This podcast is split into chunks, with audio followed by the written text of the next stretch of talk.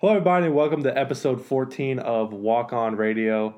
Man, Humph, you thought this was your week. You were a little, you were a little excited because we had some big differences, but in the end, once again, I've won. But man, we had a rough week in Pick'em. There were a lot of, a lot of games that we did not expect. What happened this week? Honestly, um, you know, you, you you got another game on me this week, so your your lead is to five. But uh, I don't even I don't even know if it's worth being proud of this week, Dalton, because you were five for you were five and five, and I was four and six. Uh, that is obviously not very good. So we're we're gonna have to step it up this week if we uh, you know want to keep our credibility. Yeah, there was a game that we're to talk about later that I had uh, I put all my marbles in, and I, I, I spoke a truth that I thought was going to happen, and wow, I was embarrassed. We're going to get into that later. But first, let's start off with some Sam Houston State University news. And I know y'all see, because y'all be on Twitter, and y'all see our boy, Ryan Humphreys. He was a part of a little photo shoot, a little special thing that we had. We had our, our uniforms finally revealed because we, you know, we got a new logo. So you got to come with new jerseys, and we finally got to see him. So Ryan, talk to me about the jerseys. What do you like? What do you dislike? Are they better than the ones from before? And uh, how did it feel to be one of the guys in the photo shoot? I know that's a big deal, especially coming from you know the walk on life that we've spoken at before. Yeah. So first off, you know about the jerseys, uh, I love them, and and honestly, the perception that I've gotten from them, uh, from from other people, has been nothing but positive. I think overall, you know, the simplicity of them allows us to kind of get creative.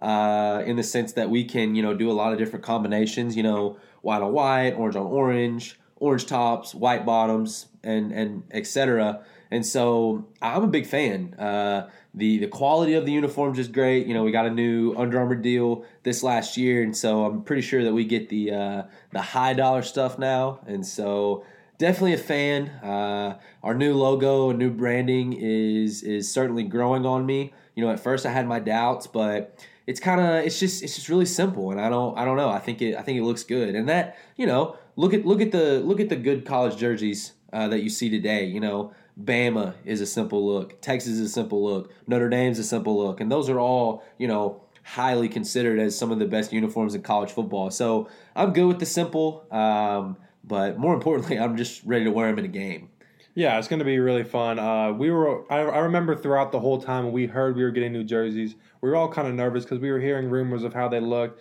and we were worried that it was going to be too bland, too boring. But we finally get the full picture of it. It looks really good. You know, we got a, our one of our former guests, Isaac, was part of the shoot. We had Humphreys in it, so we all got to see the full uniform. It was really cool. Now, Humph, let me ask you this: Which is your favorite combo? I know we had the all oranges, the all white, white tops, orange bottoms, orange tops, white bottoms. Which one do you like the most?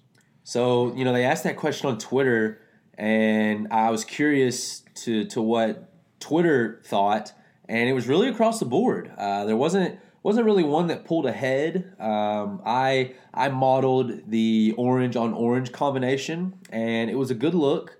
But I think I think personally, my favorite is the white jerseys with the orange pants. Uh, I think I think with the orange helmet, it just really makes it pop. Um, white looks good on everything, and so you know you got your you got your white jerseys with orange pants. Maybe go white cleats, and uh, think I think that's probably the sharpest one.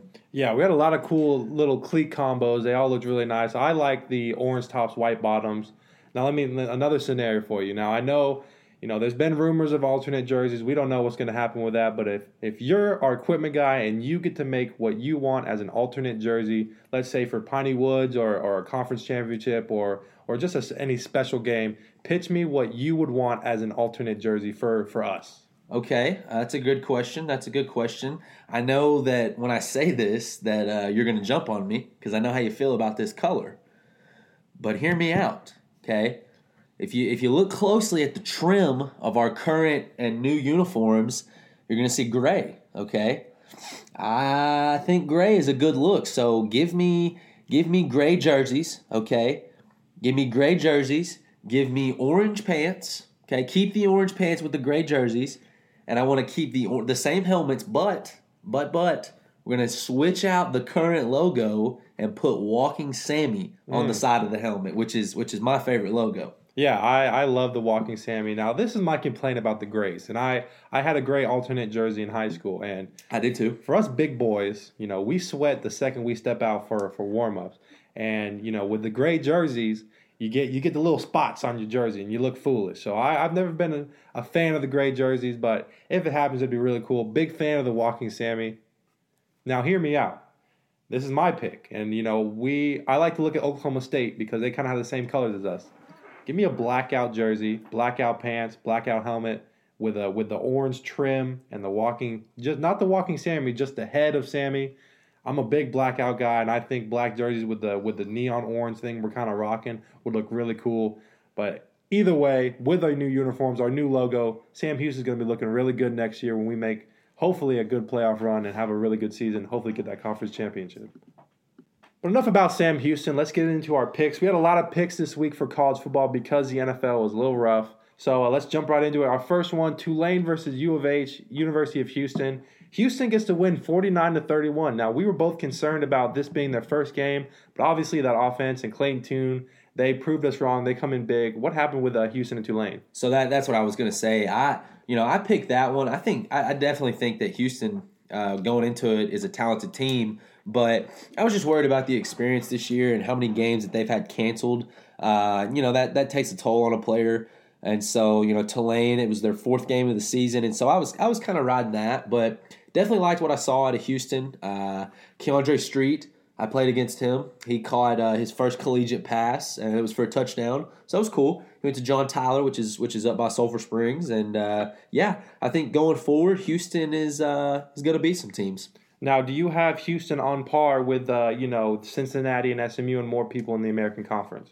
Man, after one game, I'm gonna say no. Uh, I, I, have I have Tulane under them in that conference. I think Tulane is a quality program, uh, but I don't I don't think that they're they're even with Cincinnati, Houston, you know UCF, those guys. Um, and so no, I would not put Houston in that category.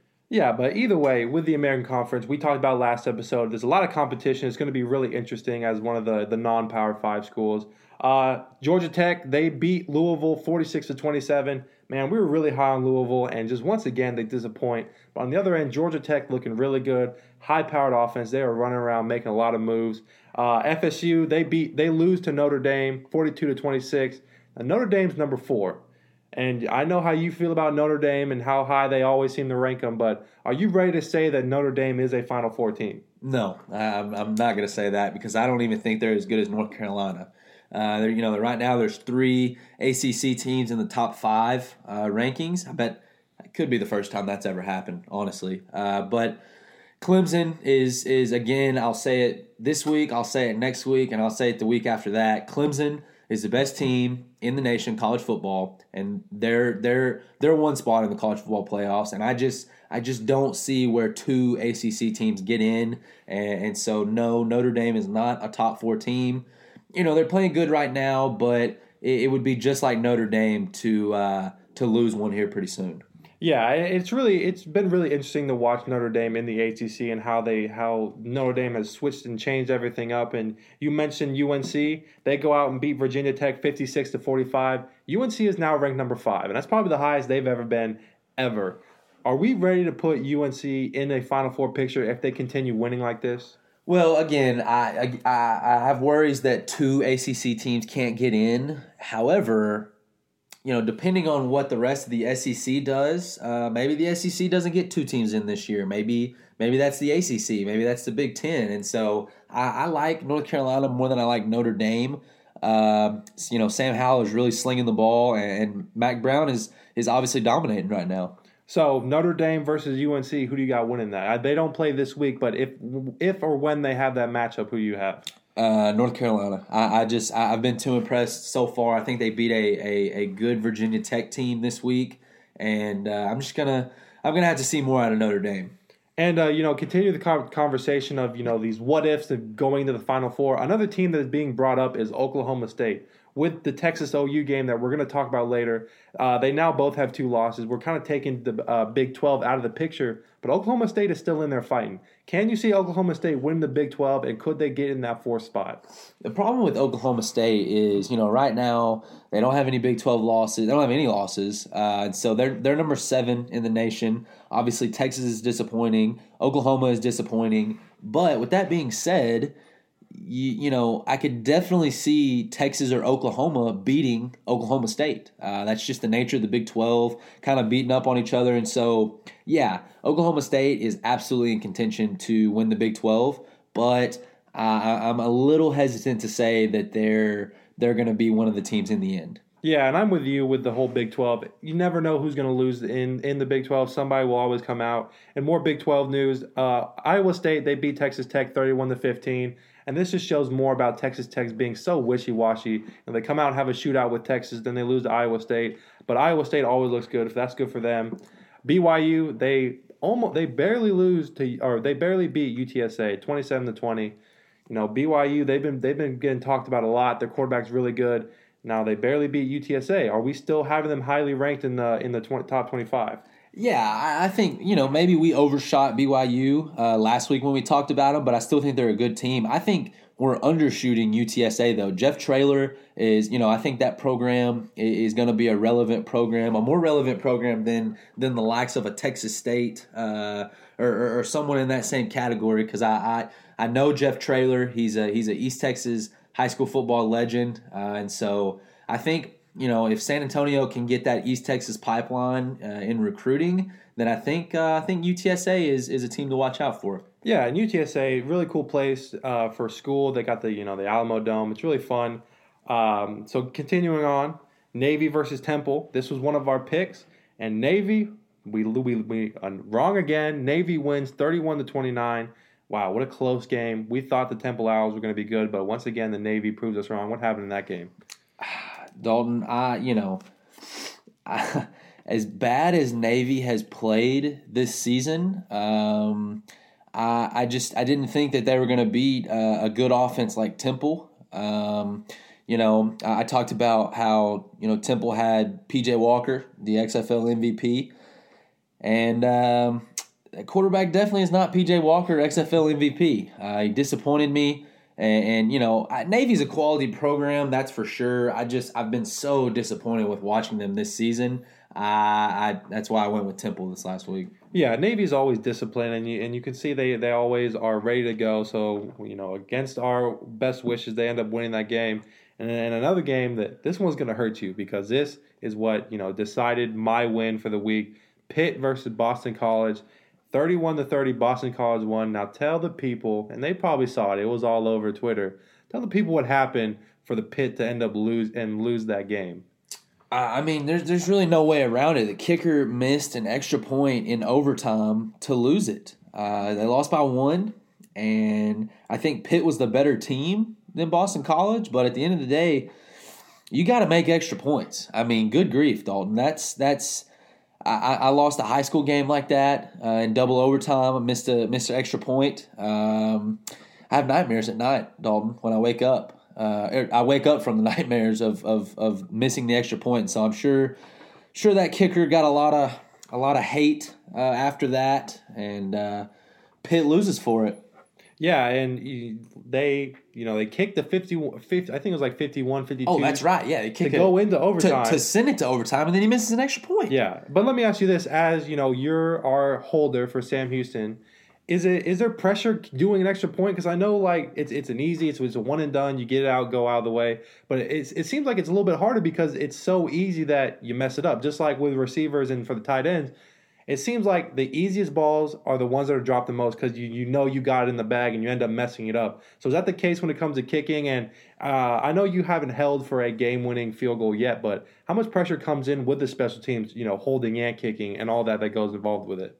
I mean, pressure is definitely a part of it. Um, you know, I, have I've held in overtime before. Uh, last year we, we played an overtime game and I held and and it's it's nerve wracking. You know, I mean I'm sure the snapper feels the same way. I, I know I was nervous and and obviously the kicker's nervous because you know regardless of what the snapper and the holder do, the blame is going to go on the kicker uh, if he misses the kick, and that's you know that's not fair. But you're the kicker. Uh, you have one job, and and I would say, man, for for an extra point, Dalton, that's that's unexcusable. You cannot. You, there there is no no margin for error, um, you know, allowed for, for missing an extra point. Uh, and so that that's that's pretty inexcusable at the end of the day.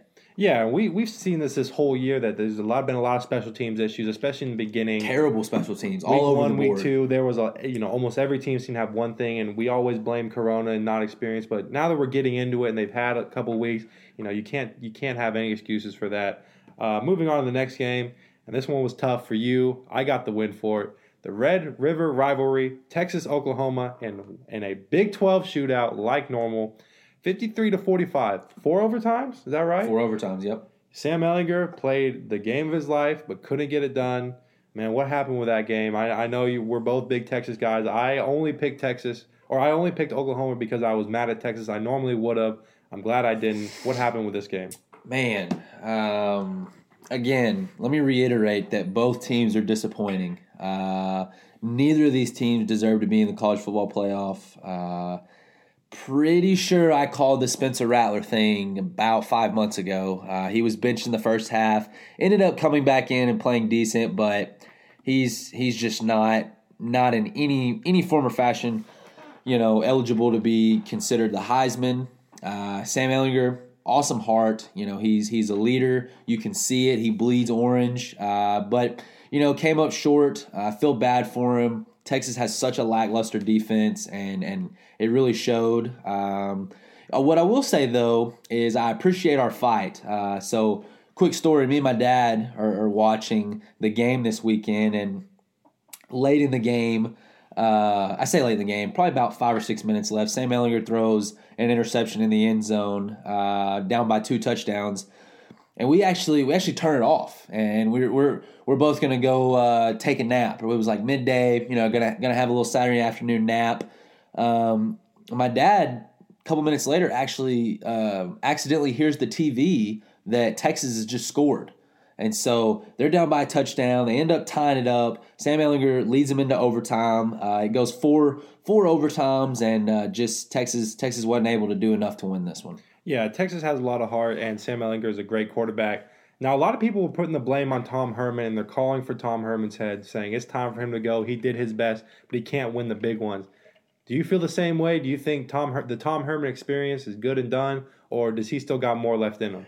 Man, normally I, I would be on the side that says, you know, hey, let's try something new, but dude, we've been trying something new for for the last three head coaches. I mean, Charlie Strong didn't work, uh, and and that was supposedly some ridiculous hire. And so I'm just at the point where okay, Tom Herman obviously loves Texas. You know, he he does a good job, um, but let's just roll with it. Let's let's make it work. Let's let's figure out how it can work uh, because it should work at Texas. It's unexcusable that it doesn't. Uh, you're you're the University of Texas. I mean, your your athletic budget is is not even close to anybody else's. I mean, you should you should dominate recruiting, and they do. I don't know. I, it just it doesn't make sense to me, Dalton. Yeah, and it seems like the players really like Tom Herman, and it's just a shame. Like you said, it is University of Texas. There's a lot of high expectations, so you can't even lose two games, and people are calling for your head. Uh, and like you did say as well, their recruiting is so high, and that that does have something to do with Tom Herman. Now, let me ask you this: I have four Oklahoma quarterbacks, and I want you to rank them one through four.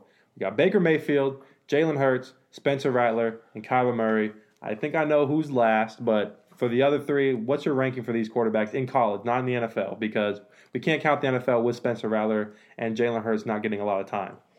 Well, I'll go from four to one. Uh, Spencer Rattler is six on this list out of four. Um, number three, man, I'll go Jalen Hurts just because he, you know, he only played there a year. Um, and, and, and so I, am going to put him there.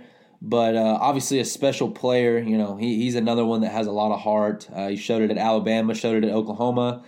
Now, Baker or Kyler Murray, that is a tough one, man. College, though, ooh, man, give me Baker Mayfield. I, I hated him in college. He was, uh, I just kind of, I just kind of thought he, he thought really highly of himself. Uh, obviously, he does, but I, I think Kyler kind of has that chip on his shoulder too. You know, he he won three three uh, Texas high school football championships at the 6A level. Uh, obviously, the dude uh, is not used to losing, and so you know both both won the Heisman, and and so obviously historically they're they're unbelievable in college. But uh, I'll take Baker Mayfield. Yeah, they're all great quarterbacks. You know, we had two Heisman winners, one semifinalist, and one that was in conversation.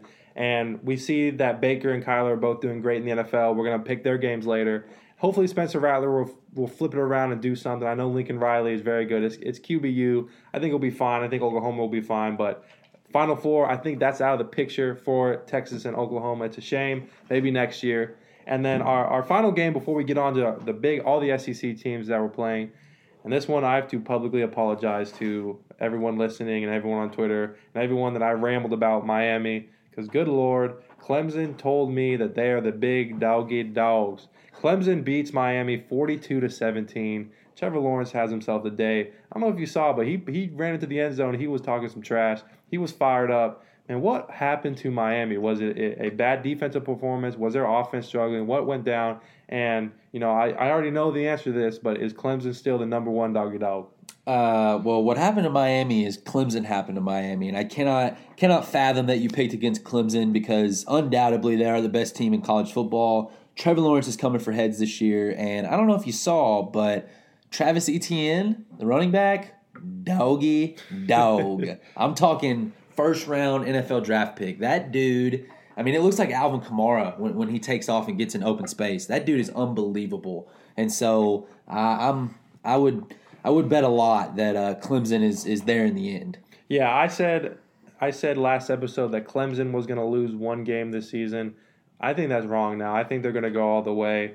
Uh, I thought it was going to be a shootout and it was going to come down to a defense making one good stop, but Clemson defense showed me that you know that does not happen. Let me ask you this: D'Eriq King is he is he out of the Heisman picture? or can he still have a good run and be up there? I wouldn't say he's out of the Heisman picture. Um, uh, he, you know, obviously he's very talented. He's playing really well for Miami right now, and and Miami's going to win a lot of ball games this year. And so, no, D'Eriq King is not out of the Heisman running. So let's go on. We got the SEC, the big doggy dogs. LSU, Missouri. Missouri wins forty-five to forty-one with Oof. a stop at the one-yard line. LSU is done. Seems like uh, we called that. Don't we were Myles Brennan looks good, but they just do not have the full picture. Seems like we called that. Now, what do we what do we say about Coach O? Is he on the hot seat? No, he just won a national championship. He, I mean, uh, he, they're going to be fine. They they're one of the best recruiting teams in the nation, and so no, I would not say that Coach O is on the hot seat. But uh, 2020 is not the year for LSU.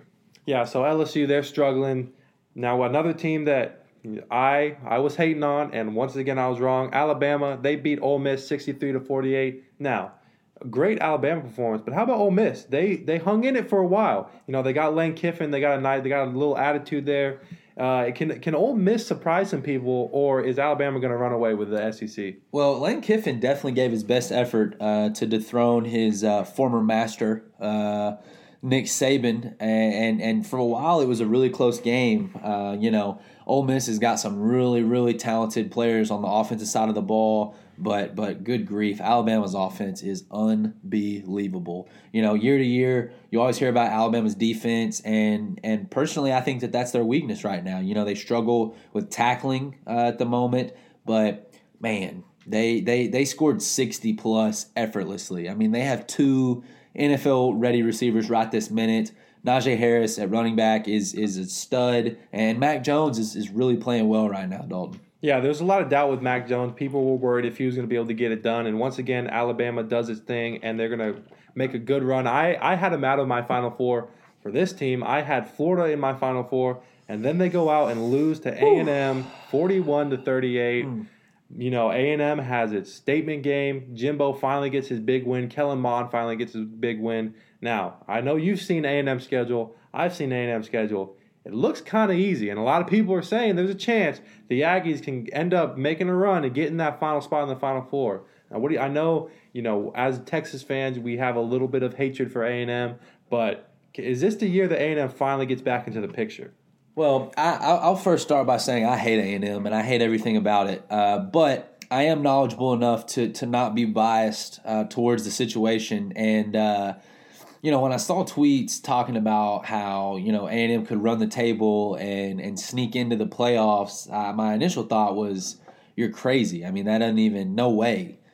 But then you know you look at it, and they have an incredibly favorable schedule, uh, and so you know, I think there's a chance that they could be that uh, that second SEC team that makes it. Um, you know, but but but how that would happen is is you know Alabama beats someone else in the SEC championship. A and M already lost to Bama uh, earlier in the season, and so they would kind of get in by default. And you know, I, am not saying that'll happen, but it's definitely a possibility. Now, now where elsewhere where I could see that is the Big Ten. You know, Penn State's really good this year. Wisconsin has been pretty consistent. Uh, I mean, there, there's other uh, Michigan. You know, Michigan is a is a team that that's in been in some conversations, and so you know, I think there's some second tier teams that are are better than A and M. But if you look at their schedule, yeah, I mean, it could happen. And you know, with a with A and M having the conversation, them moving in, what what happens to Florida? Do you think they can still got a shot? I, I still believe in them, but do you think it's over for them or they still got a shot too? Well, one loss in the SEC uh, means less than it does in any other conference uh, in the nation. You know, one loss in the Big 12, probably not going to make it. But one loss in the SEC, the conference of death, yeah, uh, Florida's still in it. You know, if they run the table, uh, meet up against Alabama, uh, later in the year, you know, and beat them, then yeah, you you got to put them in the playoffs. And so we'll see. Georgia's in that conversation, Florida's in that conversation, and you know, I guess I guess A and M's in that conversation. Yeah, and I you know I don't know if you heard Humps, but uh, Karma played a little bit with Florida. You know, Florida, the state of Florida has allowed all sports teams to go full capacity if they want to. And the Florida coach Dan Mullen was complaining that A&M seemed to be a little bit more crowded. They they didn't seem to have the six feet apart rule, and he was saying that I want people to crowd the house at Florida and then they have an outbreak and they now postpone. So do you think this post uh, them postponing this week is that going to have an effect on you know the team? You know you saw with the Titans they had a couple issues, but they go out and they dominate. Will this for college football, do you think postponing the game will have a big effect on Florida, especially in the SEC? Yeah, uh, obviously they're going to make it up. I think they they fully plan to make that up, and so you hate to see that. You know, you don't you don't ever want that to be uh, an issue, but that's the world we live in right now. Uh, you know, that's part of the reason I'm happy we're playing in the spring. I think time uh, gives us a chance at normalcy uh, in a sense of of attendance at our games. Um, and you know, I, hopefully there's a less chance for an outbreak uh, in a couple months. But but right now that's the world we live in, and so Florida's just gonna have to gonna have to deal with it and move on.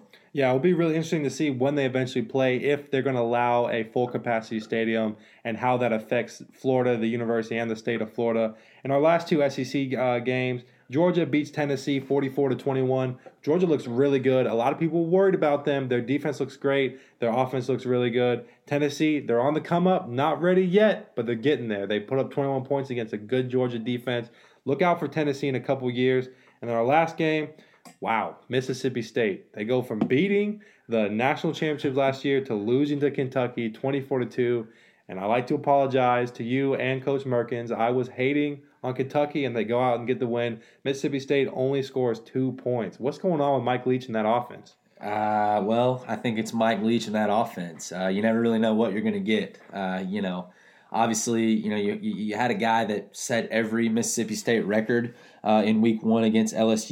You know, people are kind of creating some Heisman buzz around him, and he gets benched this week. And so, obviously, I think Mississippi State was was a fluke when they beat LSU. Uh, but they have a crazy enough offense to where they are. That's going to happen. They're they're gonna they're gonna beat some teams they shouldn't, and they're going to lose to some teams that they definitely shouldn't. You know.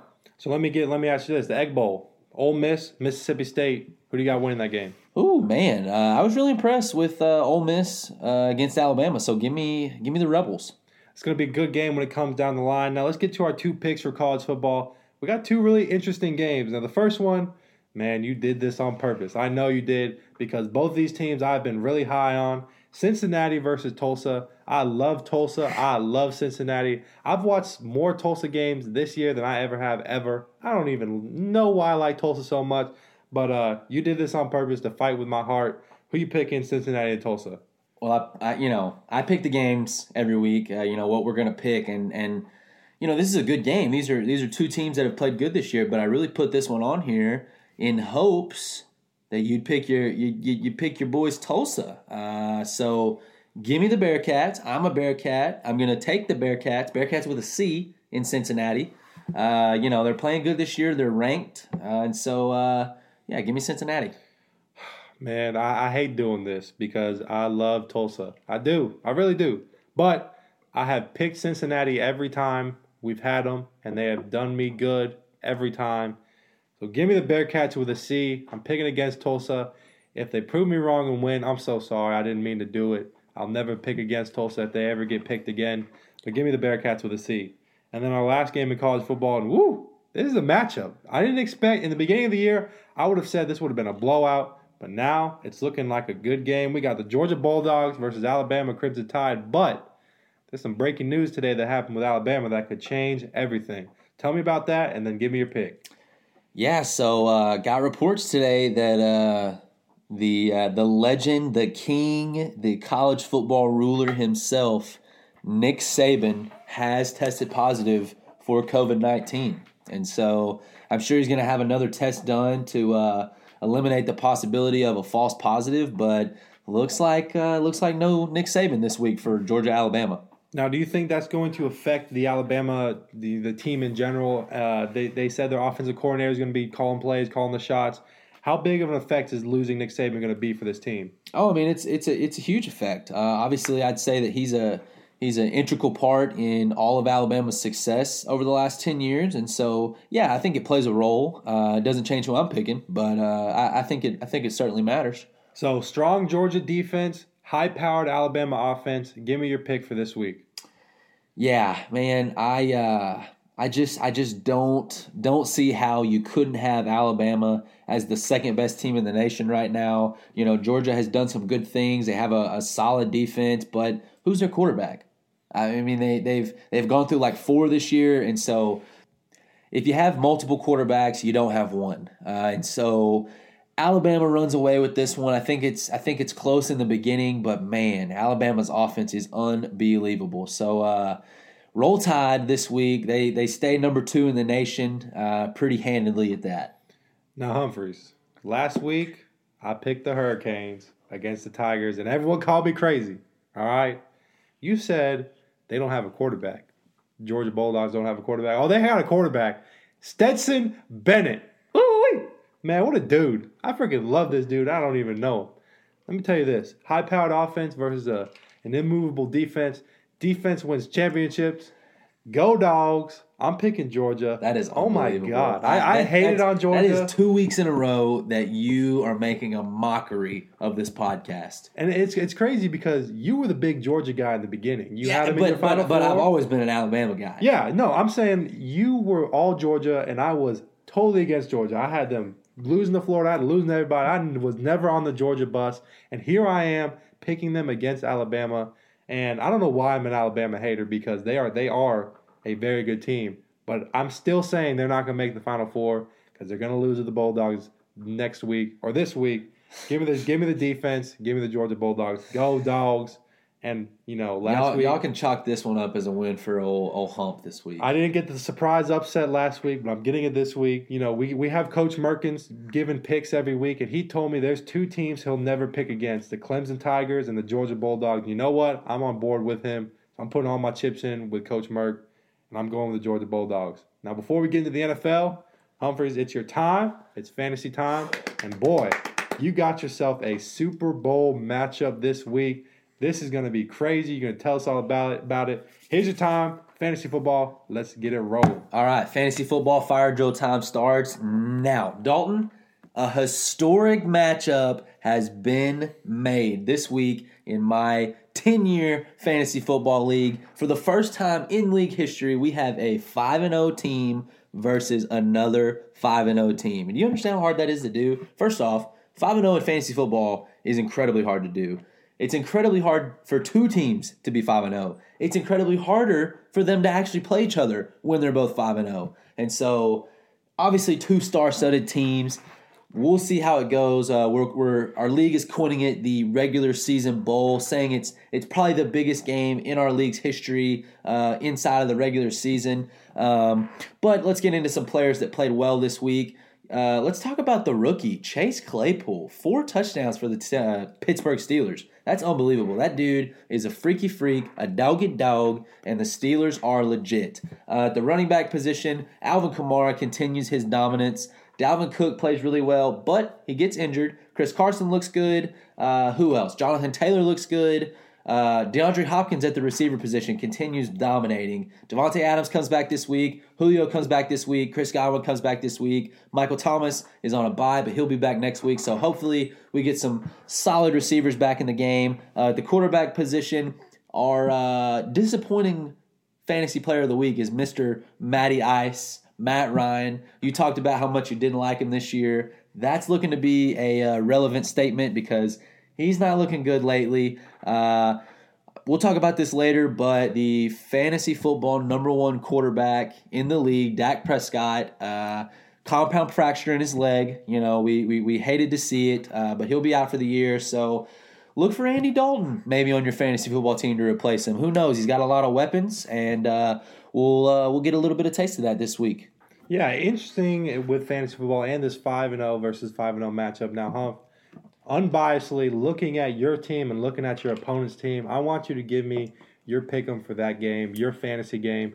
And you know, I know it's it's hard to pick against yourself, but looking at both teams, who do you think is going to end up winning this game?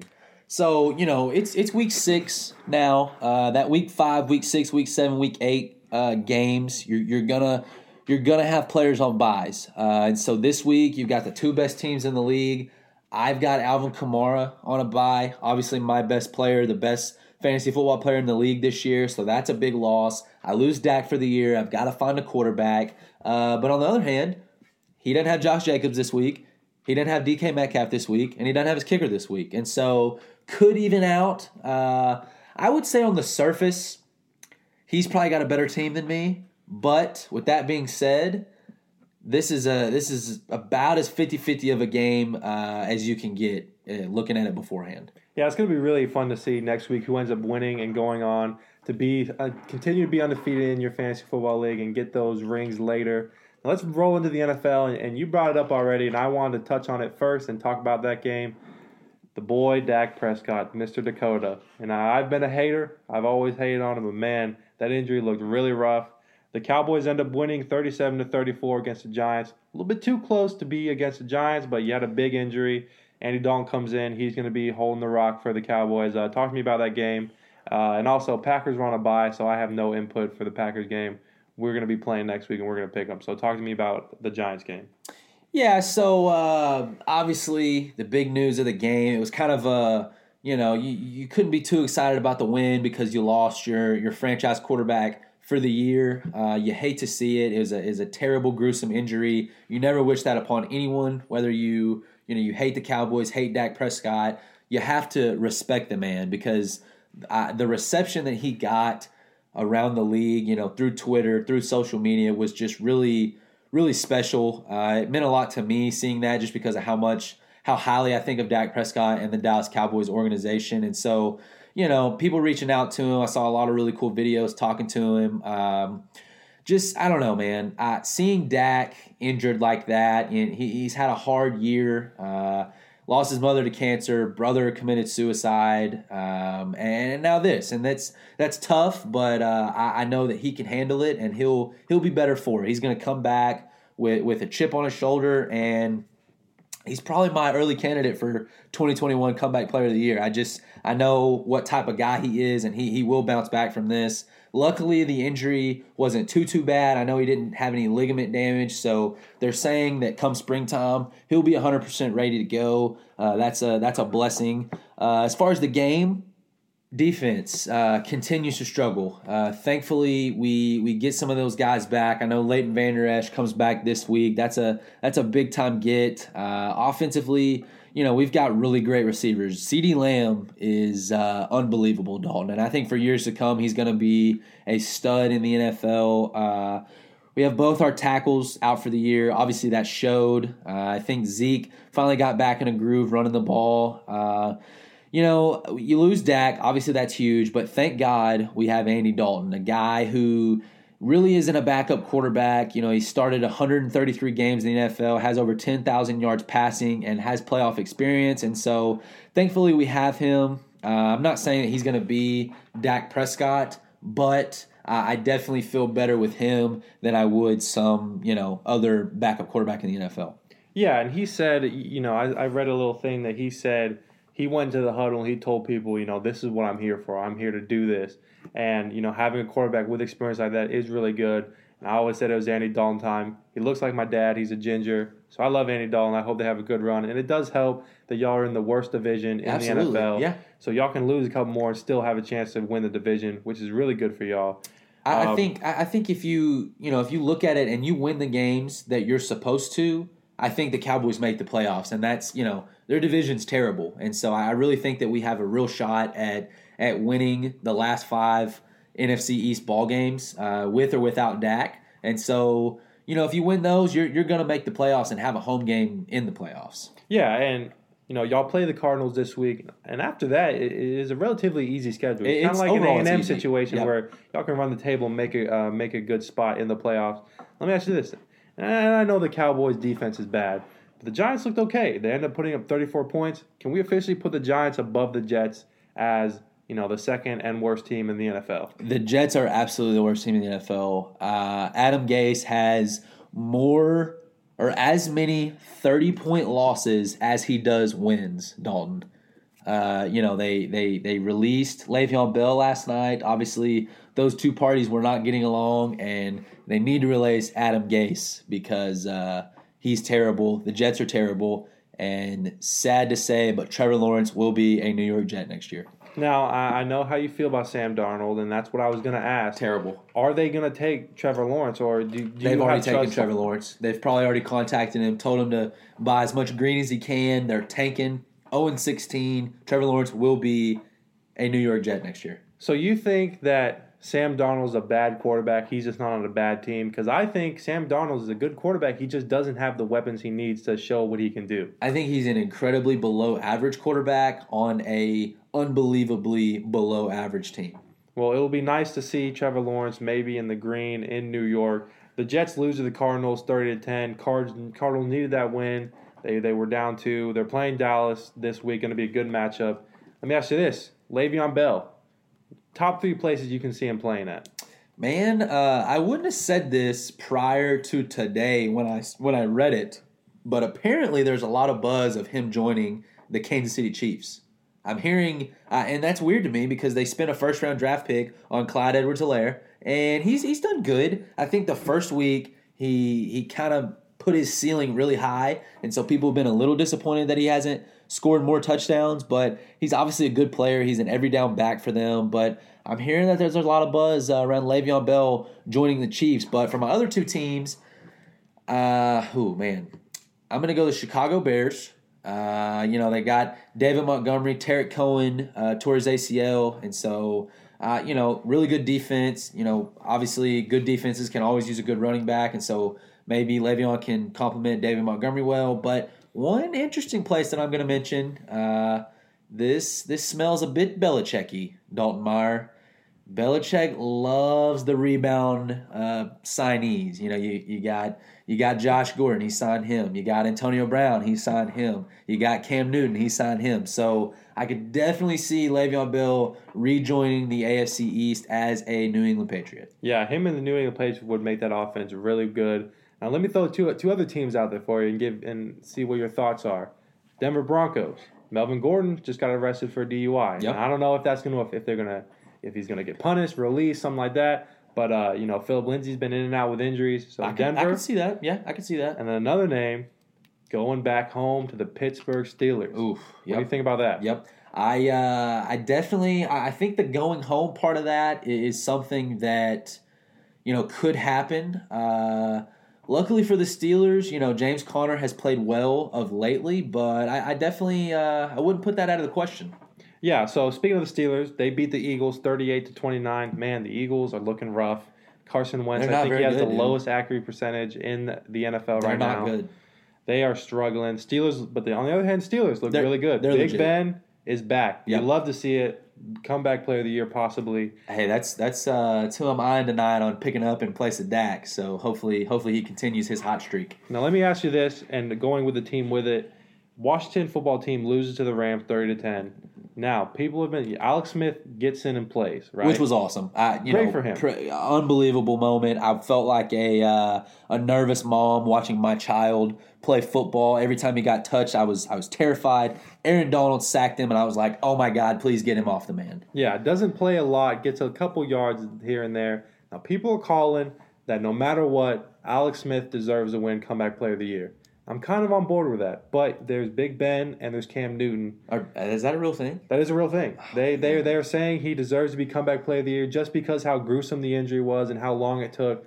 Are you on board with that? Even though he probably is not going to play very much and he only had like 70 yards, or do you think someone like Cam Newton or Ben Roethlisberger should get that award? Man, uh, golly, I'm gonna I'm gonna sound bad either way I answer this one, but dude, I'm I'm not into participation trophies. Uh, obviously, I'm not. Please, please, please don't think I'm downplaying what Alex Smith was able to do. If you've seen the injury, if you've seen what his before and after pictures look like, they are absolutely breathtaking. Uh, his leg looked like he got run over by a 18 wheeler, and for him to come back and have the courage to play and and you know go through two years of rehab is unbelievable. Props to the man.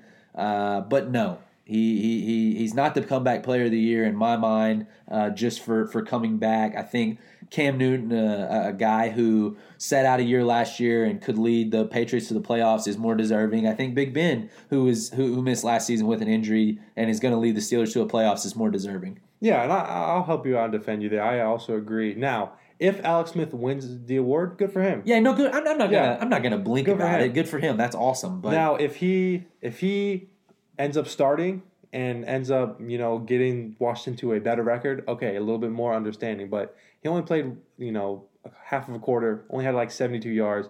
Uh, Cam Newton, a guy that people wouldn't sign, he had it because they thought he was one and done. You know, with his MVP year. Big Ben, he's getting older and older. He gets hurt, comes back. There's a lot of guys that deserve the award. If he wins it, good for him. If not, you know what? There's a lot of other people that can uh, get the award. So we'll see who gets the comeback player of the year. Hey, next year, uh, there's three really good candidates already for comeback player of the year. You've got Dak Prescott, Saquon Barkley, and then uh, Nick Bosa. You got Nick Bosa, who's also out for the year. Look, I love uh, Dak Prescott, but just because he got hurt, I'm still gonna hate on him. Give me Saquon Barkley, the goat. Uh, going on to the next game, the Houston Texans. Finally, Romeo Crennel gets his first win. He is old, old, old, but he wins 30 to 14 against the Jags. Man, I tell you what, the Jags are bad, but Gardner Minshew is pretty good. I think. I think the Jags got their quarterback. Do you agree with me? Yeah, uh, beforehand I wouldn't have said that. Uh, before the season, I know we we talked a lot of mess about the Jacksonville Jaguars, but they're changing my mind. You know, they've got some young, exciting players. Uh, talk about undrafted free agent James Robinson, FCS, former Illinois State running back, is tearing it up in the NFL. Good for him. They're saying that he's got a chance to break the rookie undrafted free agent rushing record, and so that's awesome. DJ Chalk's good. Laviska Shenault is a name that I bet you haven't heard. That dude can play. He plays receiver and running back for Jacksonville, and so you know that team's not ready right now. But I think in a couple years it could be better. Yeah, I think uh, Gardner is playing with a chip on his shoulder, and another player on the Jaguars is Myles Jack. Great linebacker, one of the highest ranked linebackers in the NFL. So it's good to see that they have some room to improve, but you know they're not the worst team in the NFL like the whole state of New York is. Uh, for we got two teams that have not won a game yet: Panthers and the Falcons. Panthers win twenty three to sixteen. Nothing really to say there. The Falcons are looking rough, and then over in the Vikings, this game was a little bit better. Vikings and Seahawks. Uh, Seahawks win 27 to 26. Vikings are looking a little bit better. Is, was this an off game for the Seahawks, or is the Vikings finally picking it back up? It was a little bit of both. Uh, I hate the coaching decision at the end that the Vikings made. They go for it on fourth down to put the game away deep, deep in the Seahawks end zone instead of taking the field goal that would have put them by up by eight. Uh, the way I look at it is, okay, if you don't get it, you give Russell Wilson the ball to go and potentially win the game. If you if you don't go for it and you kick the field goal, you give Russell Wilson the ball with the potential to tie the game. And right now, Russell Wilson is not the guy to bet against. Yeah, you you we were talking about it earlier. You have Russell Wilson as your MVP one and two because there's nobody else next to him. And I say this: you know, Russell Wilson can't have a close game anymore because and this is my, and it's a little biased, but I think Aaron Rodgers is a close second for that MVP running. The Packers just look so good, and whoever has the worst game first will kind of make the MVP race a little bit different. But you know, Russell Wilson, he hasn't had MVP. I, I read something. I don't know if it's true. He's never even had an MVP vote. Russell Wilson, yeah, no, never, had a vote. even had a vote Nope. ever in his career. That's crazy to me. Nope. Because they're always in the picture. What do you think it is? Is it, is it because you know he he he loses bad games, or is there always a player that does really well that year? Why is it that he hasn't had a vote yet? Well, I think it's just I think it's just there's a there's a guy that does a little better than him each year. You know, you had your last two MVPs are Lamar Jackson, who had one of the best statistical years of all time, and Patrick Mahomes, who had one of the best statistical years of all time. So it's not that Russ is doing bad or he's doing something wrong. He's just you know not doing as good as someone else. Yeah, and you know that also goes with the point you made in a couple episode earlier that there's always a, a new guy, and The everyone guy. loves the new guy Yep. to go in the MVP Yep. rate. And when you're so consistent like Russell Wilson, I mean, and he has good stats, but he, he doesn't have a year where he explodes. Is this a year? It could be. It's looking on track to be, you know. di- But I don't know if you saw this. They showed the uh, the passing the passing yards.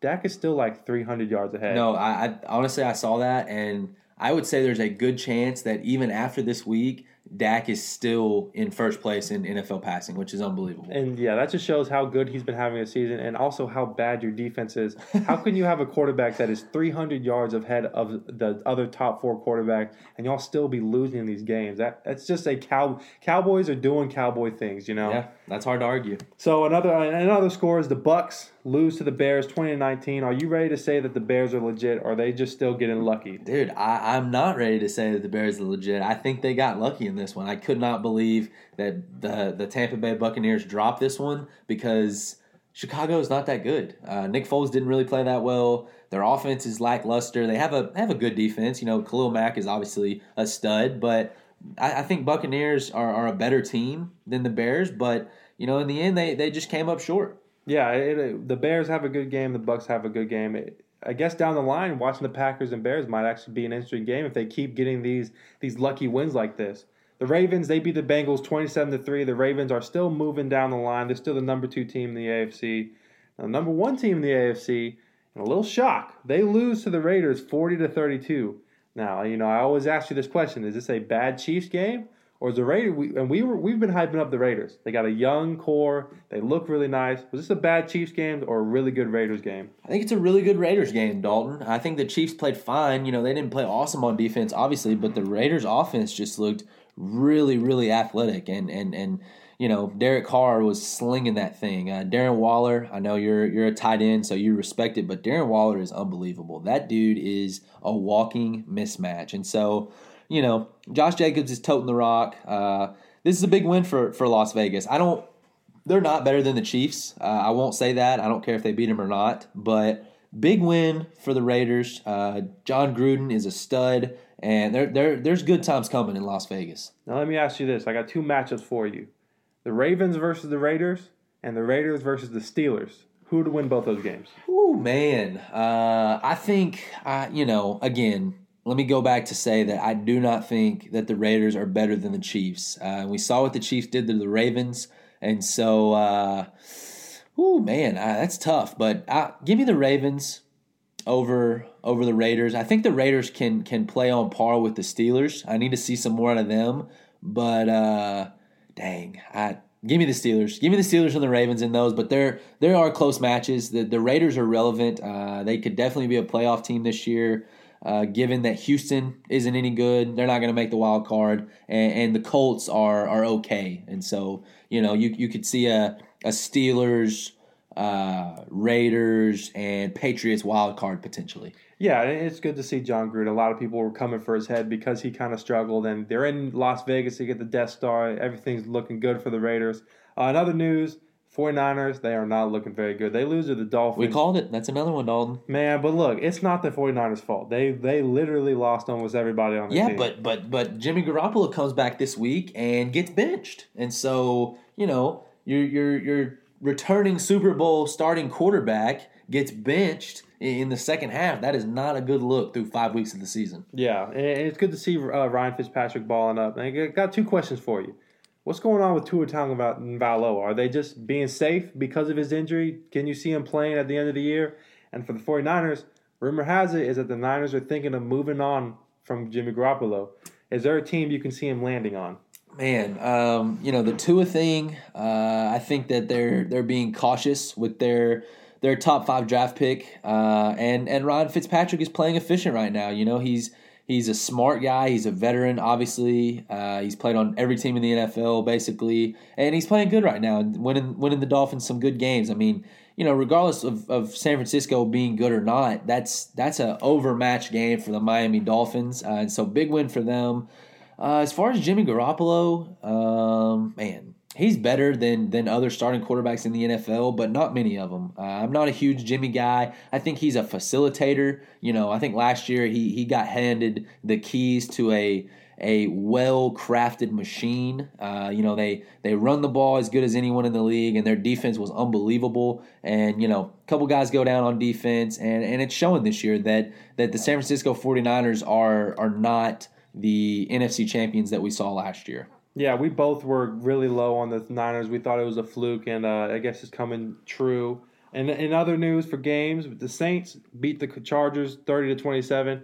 Justin Herbert, he's looking like a franchise quarterback, and Drew Brees, they they they win the game, but the Saints are not looking like the Saints that were once before. And then our last game, the pick or not the last game, uh, Tuesday night football, the Bills, which was awesome. I'm not complaining about Tuesday fo- Tuesday night football. Not I really enjoyed it. But we had to watch your boy get absolutely dominated by the Tennessee Titans. 42 to 16, the Titans win. Derrick Henry is a dog. Dog. dog. Where do you put the Titans in the AFC? Man, uh, we had this conversation earlier, and I'm pretty sure I said that they were the third best team in the AFC behind the Chiefs and the Ravens. Uh, but definitely a team that can uh, get back to the AFC Championship. don't leave any doubt. Mike Vrabel right now is on fire. That dude is probably through five weeks the coach of the year, in my opinion. I know you're going to say LaFleur, but Mike Vrabel was really doing his thing. You know, they were out of the uh, office for two weeks uh, because of all the Corona stuff, and to come out and to beat a talented Buffalo Bills team, uh, my Cinderella team, is really impressive. Yeah, Mike Vrabel just seems like the guy you want to play for, and Tennessee's doing really well. I, I was high on Tennessee. Uh, even though I put the Texans ahead of them, wow, I look foolish. But uh, Titans look really good. They're going to make a good run. In our final game, our pick'em game, another team, the AFC South. You picked them and you lost. The Colts uh, lose to the Browns, thirty-two to twenty-three. Man, the Browns looking really good this I year. I guess they're legit. I mean, I guess I have to jump on that bandwagon. Yeah, I'm, uh, you know, this was a year that Baker kind of had to prove himself, or he might have been getting the boot. And finally, the Browns have been winning games. I, I saw a stat that Baker Mayfield now has the most wins in the Brown Stadium, and he's like tied with Ben Roethlisberger or something like that. that just shows how bad the Browns have been these last couple years. Maybe the Browns can be a Cinderella team and make a good run. So let's get on to our picks. We have some good games this week, some tough ones. Let's start off with the the two toilet bowl games. We have Ofer versus Ofer, Atlanta at Minnesota. Who do you got for this stinky game? Wait, that one's Ofer and Ofer, really? Yeah. Wow, dude. Uh, wow. So, uh, you know, Atlanta, uh, hopefully they get back Julio Jones this week. Obviously, that'll play a big role in their offense, but their defense is possibly the worst in the NFL. Carolina absolutely dismantled them last week. And so give me the Minnesota Vikings in this one. Uh, I hear that Dalvin Cook's not going to play, but Alexander Mattison looked really impressive in the loss versus the Seahawks. So for that, give me the Vikings. Man, I did not know who to pick for this game. They are both very bad. So I, I, looked at the quarterbacks, Kirk Cousins, Matt Ryan, and I've been hating on Matt Ryan this whole time, but I hate Kirk Cousins more. And with them losing, possibly losing Dalvin Cook, that's very big. So give me Atlanta. If we're going jerseys, I like the jerseys. I'm a big fan of the, you know, little, the little, the mesh, the red and the black. I like Atlanta. Give me the Falcons on that one. The next game is another toilet bowl game the Washington football team at the New York Giants. Another team that, you know, either one could win. Who you got for Washington versus Giants? I'm going to be honest with you, Dalton. I can guarantee you I will not watch one second of this football game this weekend. I promise you I will not do it. Uh, so, next week when we talk about it, let's spend as little time as we can on it because I'm not watching. But I liked what I saw out of the Giants versus the Cowboys. Darius Slayton was playing really well for them out at receiver. Daniel Jones looked like he was a decent NFL quarterback. And Devonta Freeman, the uh, newly signed New York Giant, looked like uh, like Atlanta Falcon Devonta Freeman. So give me give me the Giants in this one. Yeah, this is another game that you know either one could win because they're both bad. But the Giants put 34 points on against the Cowboys, so give me the Giants. Daniel Jones is doing something. I don't think Kyle Allen is a starting quarterback. Washington football team is not that good. Neither are the Giants. So give me the Giants on this one. Next game, we have a good matchup. Two really good teams. Cleveland, they've been proving themselves. We were just talking about Cinderella team. And then Pittsburgh, they've been strong. Comeback player of the year, possibly. Who you got for this heavy matchup? Yeah, so uh, this is a great indicator of of how legit Cleveland is because undoubtedly in the history of the Browns organization, their daddy is the Pittsburgh Steelers. That's no secret. Ben Roethlisberger absolutely owns Cleveland. Uh, he has a house in Cleveland. I hear it's at the stadium. He dominates that place, and so we're going to really see what what Browns, uh, what the Cleveland Browns are all about. But I'm sticking with the Steelers. Their defense is unbelievable. I think Big Ben is playing really well right now. He's got a great staple of receivers in Chase Claypool, Juju Smith-Schuster, and Diontae Johnson. Now, hear me out here. You said Don't it yourself. do it. You said it Don't yourself. do it. You said it yourself. You're gonna lose your lead. Dalton. Cleveland, One of these days, I'm gonna nail all these. one of these days. But every time, I have the upper hand. Now, hear me out. You said it yourself. Cleveland needs this game to prove themselves. They always lose, and they're playing at Pittsburgh. How cool would it be if the Browns show up and dominate and finally say, look, we are not getting bullied any longer? Now, I picked the Browns last week, and they won, and I was a little bit nervous about them because they, you know, they go out, they dominate the Cowboys. They go out and they beat the Colts. So, give me the Cleveland Browns in a shocker. Baker Mayfield, he got all the swag. They still have Jarvis Landry and Odell Beckham. You know, they Odell Beckham's had not the best years, but he's still Odell Beckham. Lately, he's played well though. Yeah, and they have Jarvis Landry. I think the Cleveland Browns are going to finally cement themselves as a contender, and they're going to do it by going through the team that they always lose to. Give me the Cleveland Browns. Next game, Green Bay at the Buccaneers. The Buccaneers just lost to the Bears. Green Bay, the number one ranked team in the NFL. Aaron Rodgers MVP running. Matt LaFleur Coach of the Year running. Davante Adams returns. That is big time. You know, you know my answer, so I'm going to say it right now. We're going to run through the Bucks, and we're going five and zero, and it's going to be great for me, undefeated. Who do you have for this one? Man, I know Father Time never loses. Uh, you know he he's he's gonna he's gonna one day beat Tom Brady. Uh, but I think that I think that Tom Brady bounces back this week. You know he's gonna get Chris Godwin back. It sounds like he's got Mike Evans. Uh, he's got a couple decent running backs, and the Buccaneers defense is playing really well. So.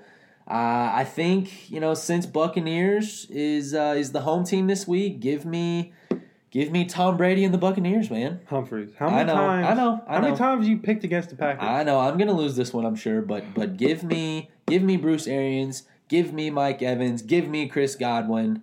Sayonara to your undefeated record, Green Bay Packers. Let me ask you this: Tampa Bay. Do you think full stadium?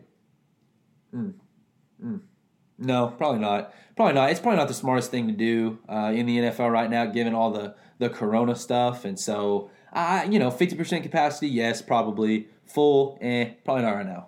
It's going to be a good matchup. Tom Brady versus Aaron Rodgers, always good matchup. Uh, the next game, we have the Rams at San Francisco. Now, last year, this probably would have been a better matchup. You know, this year, the San Francisco is looking rough. The Rams, little sleeper team. They're doing really well. So, who you picking for Rams San Francisco? Man, Sunday night football. Uh, I like this matchup. I think it's going to be an entertaining one. Uh, San Francisco hasn't played well lately, but I expect them to to bring out all the stops this week uh, to try and beat uh, Sean McVay. But give me the Rams. I think that I think that they're playing well right now. They're playing their game, kind of kind of methodical, kind of slow. Uh, you know, you never know what version you're going to get. Are we going to throw it 30 times? Are we going to run it 30 times? Uh, and so, give me the Rams in this one. I love their uniforms. If that's how we're picking, and so uh, Sean McVay for the win. Yeah, I'm going with the Rams as well. You know, I didn't in the beginning. I didn't think they were going to be that good. They've really surprised me this year. And San Francisco, they got to do something. They got to have to have a, a redo and click click that reset button and figure everything out and have a good comeback. But uh, give me the Rams for this one. Now, next matchup, I think if I didn't watch the Bills and Titans game, I would have maybe had a little surprise pick and went Buffalo. Buffalo or Kansas City at Buffalo. Josh Allen struggled against the Titans, you know, and Kansas City. They both lost last week. Kansas City lose to the Raiders. Who gets the comeback win? Is it Mahomes or is it Allen? Ooh, yeah, both coming off losses, both really good teams in the AFC. Uh, I think Buffalo maybe came back down to earth a little bit against Tennessee this last week, and so I'm not going to bet against the Super Bowl champions. Uh, they're the best team in the AFC for sure, possibly in the league, and so give me Mahomes in this one. I expect it to be a good game, however, uh, but I'm actually being a little biased in this one because my uh, my regular season bowl fantasy football matchup, his quarterback is in fact Mr. Josh Allen, and so I'm hoping uh, hoping he plays like he did this last week uh, against the Titans versus the Chiefs. Yeah, it's going to be a good battle between Josh Allen and Patrick Mahomes, but uh, you know I always like to make the crazy pick, but I'm going to go with the safe pick. You never go against the Chiefs, even though they did lose to the Raiders, but think that was a fluke loss, and I think they're going to come back a little angry that they lost to the Raiders, and they're going to put up a lot of points against. Oh, the Bills Mahomes defense. might score like 12 touchdowns. This Yeah, week. he he's playing angry, and it's gonna be it's gonna be a bad matchup for Buffalo. And our final game, and I think it's gonna be if Dak was still healthy, this might have been the best game of the, of this week. Arizona at Dallas. Arizona are my boys, maybe my second favorite team behind the Packers. Dallas is Dallas for you. Andy Dalton's first start as a Dallas Cowboy. Who do you got in this Arizona Dallas matchup? Man, I think this is going to be a really exciting game. Uh, it's the second game on Monday Night Football. Uh, you know, if, if we had Dak in this one, I would take Dallas in a heartbeat, not even think about it. Uh, Kyler Murray is playing some pretty good football right now. DeAndre Hopkins looks like the best receiver in the league. Uh, don't still can't fathom that Houston traded him, but whatever. Uh, you know, they lost Chandler Jones for the season. Uh, that's a big loss on the on the Cardinals defense. Cowboys defense is terrible. So, despite Andy Dalton, this being his first start, I see this being a really high scoring matchup. And Cowboy Nation, I'm about to do something, okay? And and and I wanna I want it to be known that I'm only doing this for Cowboys purposes, okay? But I haven't had great luck this year picking games, okay? And I and I consider myself a smart guy, and so I haven't had great luck, and so I'm gonna try to reverse jinx myself, if you will. Give me the Cardinals in this one. I'm gonna I'm gonna I'm gonna hold Andy Dalton to his first start. We I think he's probably gonna probably gonna have some hiccups, some ups and downs. Uh, in the long run, I think he'll be fine. But give me the Cardinals in this one. Hopefully, hopefully I'm wrong. Man, hump. A reverse jinx pick. You know Had what that sounds like? Had to do it. That sounds like the cry of a desperate man. I have never seen you pick against the Cowboys, and that just shows how good I'm doing in pick 'em. That you're so nervous that you're picking against your guys. I'm not gonna lie. Everything you just said is 100% accurate. Man, it, it feels good to be the champ. Let me tell you something. Your defense is so bad, It's bad. and Kyler Murray and that offense is really good. I think Kyler Murray might have seven touchdowns against the Cowboys. Easy now. Three of them that he runs himself. Now, hey, one Kyler Murray stat that I want to throw out there. Okay, Kyler Murray is six and zero at AT and T Stadium. Okay, he's never played there professionally, Dalton. He's won three state titles. He's won a Big Twelve championship in that building. So that worries me. You're right. Maybe he scores six touchdowns. Maybe he scores seven touchdowns. But I know for sure that he's won a lot of ball games in that building. AT&T Stadium is the house that Kyler built. Honestly, He's going to run through there. Now, let me tell you this. You have a great receiving corps. Do we trust Andy Dalton that much? I say no. I think he's a great quarterback, but I with his first start, don't think we can trust him. It's, it's going to come down to Zeke, and I don't know if they're going to do it. But with Chandler Jones being out, that's a big one. But give me Arizona. They're my boys. I love Arizona. I'll pick Arizona forever, forever, forever. Before before we go, let me let me ask you a question, Dalton. I, I was thinking about this today, uh, earlier today.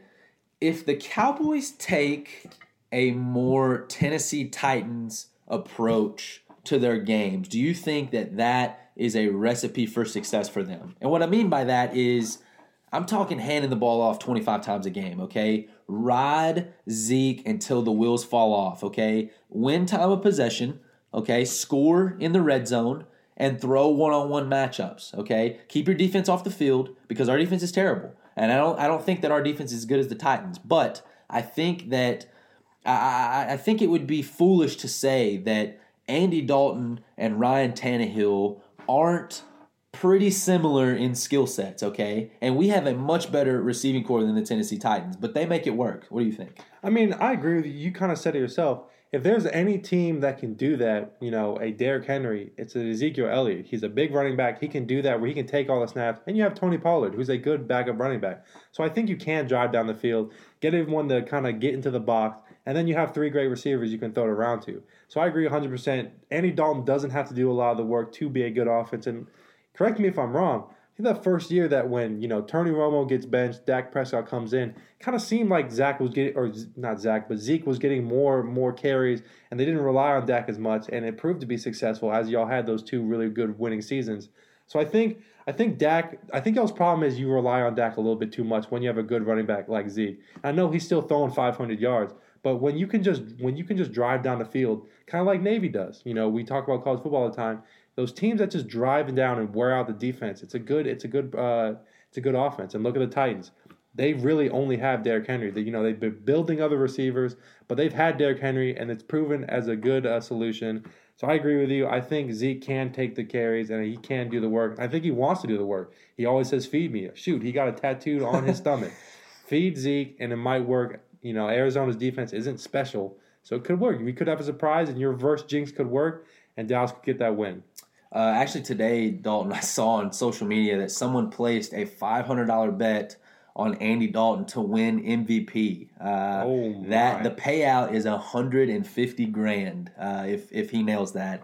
Don't think that's going to happen, but boy, would that be a story. I mean, hey, that's a new guy to be in the MVP race. He will probably win it. Yeah, and your whole Mike McCarthy. Hey, could be comeback player of the year. That could be. if, he, could if he leads Dallas to the playoffs, you, you, it could happen.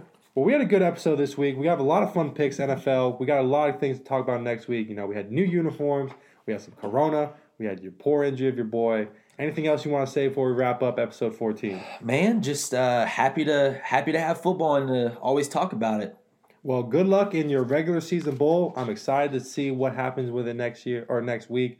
We will see y'all in the next episode.